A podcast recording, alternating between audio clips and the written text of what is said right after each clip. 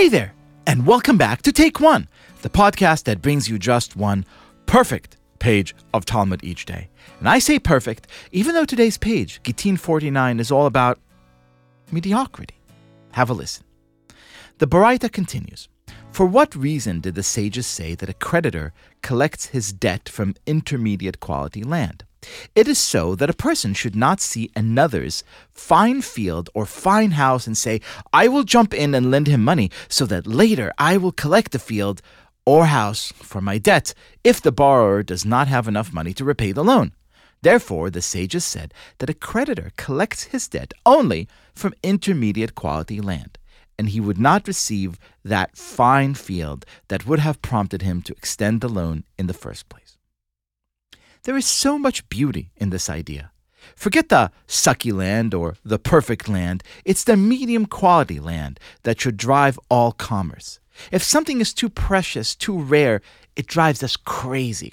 And if it's too paltry, too simple, then we don't really care too much for it anyway. It's that intermediate, mediocre quality that gives us the assurances we need to get on with our lives. And it is such a fortunate coincidence that we read this page today on July 4th. Because, truth be told, a genius for mediocrity is what makes America the miraculous nation it is. I wrote an essay about this a few years back in the magazine First Things, and it fits the theme of our page today so perfectly that I'd like to share it with you. Here goes. One of the most spiritually meaningful journeys of my life involved the quest for a desperately needed cup of coffee. My wife and I were in Italy to attend a friend's wedding, and because neither of us paid particular attention to small and insignificant details like itineraries or hotel checkout times, we found ourselves compelled to embark on an all night drive from the heel of the boot all the way north to leafy Tuscany. At some point, it was 2 a.m. or maybe 4, it could have been just outside Rome or maybe past Naples. I felt I needed a shot of espresso or else. We drove for 10 miles, then 20, then 30 more in search of the elusive elixir. We got on and off the highway. We took long detours in small towns, at one point contemplating knocking on the first door we saw and offering whoever answered a crisp $100 bill for two minutes alone with their macchiato machine. Finally, we found a small roadside restaurant that was open, ordered two espressos, and drank with abandon. Had one of Raphael's dreamy eyed angels been the barista, we wouldn't have been surprised. The brew was an ounce and a half of heaven. For the rest of the drive, I could think of nothing but that espresso. Why, I fumed, why could I not get such a transcendent shot stateside? I was ranting to my wife, who was trying her best to nap, that back home we would be lucky to settle for a flavorless latte at Starbucks. Yeah, she quipped, half asleep, but there will be one open and available every six miles. And then it hit me. America isn't really a land of meritocracy. It is a mediocrity, a nation dedicated to the mass production of reasonably acceptable and always accessible goods, services, people, and ideas. And it is precisely this middling quality that makes us both great and good. Other cultures shine their lights on a handful of rare and precious jewels, while everything and everyone else is plunged in darkness. But it's always morning in America because we realize it is better to forget about the perfect and settle for the fairly good, easily reproducible, and not too expensive stuff. Our mediocrity isn't just the backbone of our economy, allowing leviathans like McDonald's to flourish by promising the same unremarkable bite today in Akron you enjoyed last Tuesday in Denver. It's also the organizing principle of our unique brand of morality, an American ethos that rewards sincere or even just vigorous effort, not excellence. To understand this mentality better, it helps to travel to 1796 to a small town in the Vitebsk region of Imperial Russia called Liadi. It was then and there that Shneur Zalman, a learned rabbi, published a book called the Tanya. It was named after its first word, which is Hebrew for it has been taught, and was meant to be a guide to leading a richer, more meaningful spiritual life. Its first and best known part comes with a peculiar subtitle Sefer Shel Beinonim, Book of the Intermediates, or a book for average men. Its author was anything but average. By the time he was eight, Zalman already composed a comprehensive commentary on the Hebrew Bible. Shortly after his 12th birthday, his teacher informed his parents that the boy no longer needed formal instruction because the young genius was perfectly capable of mastering whatever discipline he chose on his own. In addition to the Torah, Shneor Zalman possessed a deep knowledge of math, geometry, science, and a host of other secular disciplines. Given this intellectual prowess, when he grew up and became a great Hasidic master and teacher, he naturally gravitated toward a less emotional, more rationalistic form of worshipping the Almighty. But how should one approach the intricate task of rendering unto God that which he is due? How, in other words, should one go about the business of being religious? This, to a Hasidic rabbi, was akin to asking how one ought to live. Shneor Zalman's answer was simple, yet intensely profound, and especially resonant with modern Americans like us who are often self designated world beaters. Just remember that you are mediocre. Very few people, he wrote in the first pages of his astonishing book, the Tanya, possess a genius for religion and are capable of great and soulful feats of inspiration. Thankfully, that also means that very few people are truly wicked. The vast majority, which means you and I, are right smack in the middle. If we aspire to be like the handful of rare, pious saints Shneor Zalman warned us, we'll fail miserably. If we simply try to be the best versions of our not so magnificent, not so talented, not so beautiful selves, we, we will flourish. The mediocre man is the most moral man, not because he climbs to the greatest objectively measurable heights, but because he pushes himself as hard as he can possibly go. Effort, Zalman teaches, is all. It's no wonder then that the Hasidic dynasty Shneor Zalman founded, Chabad Lubavitch, has thrived since reaching American soil.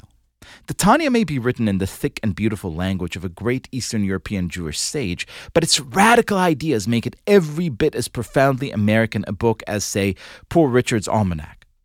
Examine the advertising slogans that have inspired us these past six decades the closest thing we have in this country to a truly shared gospel, and you will see the impact of this blessed cult of mediocrity.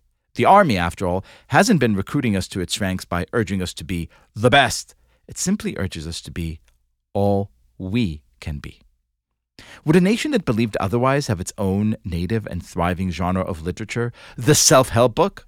Or a multi billion dollar home fitness industry, or a torrent of kitchen gadgets that promises to help you cook like a master, or cosmetics to make everyone look their best.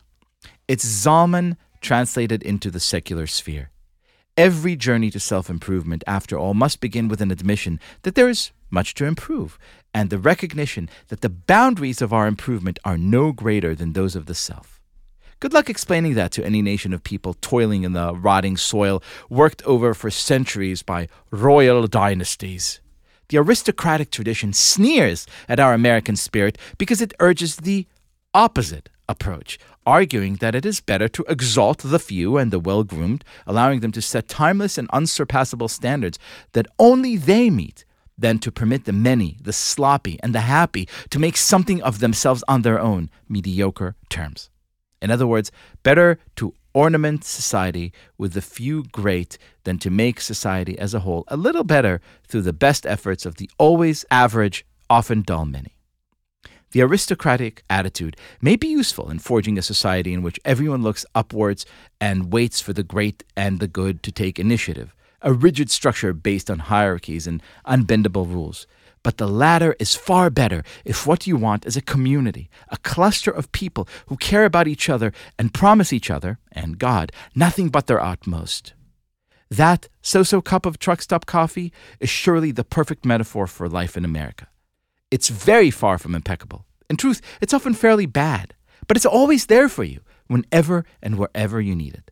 Flying J, here I come. It's not coincidental that the people who challenge the spirit of efficient, reliable mediocrity are self appointed intellectual and moral betters who inform us from their perches in Ivy League schools or mainstream media newsrooms or corporate corner offices that they are the experts and therefore we need to wait for them to tell us what to think and what to do, always seem to dislike the very idea of America.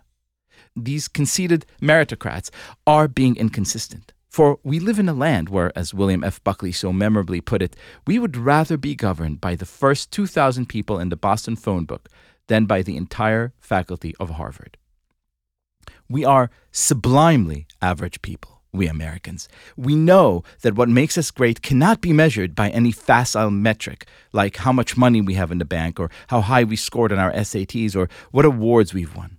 What makes us great is that so many of us try. Yeah, we merrily fail, and then learn how to fail again in better and more interesting ways. But we're not a country that is pulled ahead by the talented few. We're a country that pulls together.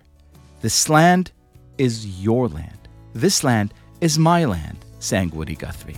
That's a miracle only perfectly mediocre people could ever pull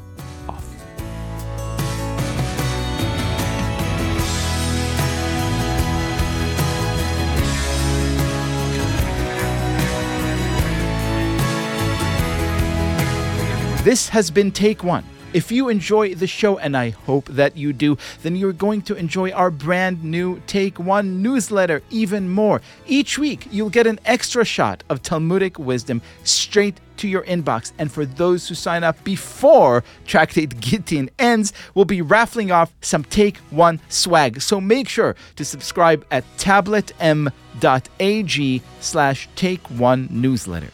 As always, please go rate and review Take One on Apple Podcasts or whatever platform you use to listen to podcasts, and you could get your Take One t-shirts, mugs, and other amazing form of swag at tabletstudios.com. Each week, we will be releasing new episodes Monday through Friday, covering the entire weekly portion of Daf Yomi. Take One is a Tablet Studios production. The show is hosted by me, Liel Leibovitz, and is produced and edited by Darone Ruskay, Quinn Waller, and Elie Bleier. Our team also includes Stephanie Butnick, Josh Kross, Robert Scaramuccia, Courtney Hazlett, and Tanya Singer. For more information, go to tabletmag.com slash take one or email us at take one at tabletmag.com. You could find us on Twitter at Take One Daf Yomi or join our Facebook group by searching for Take One Podcast. I hope we have made your day a little more Talmudic.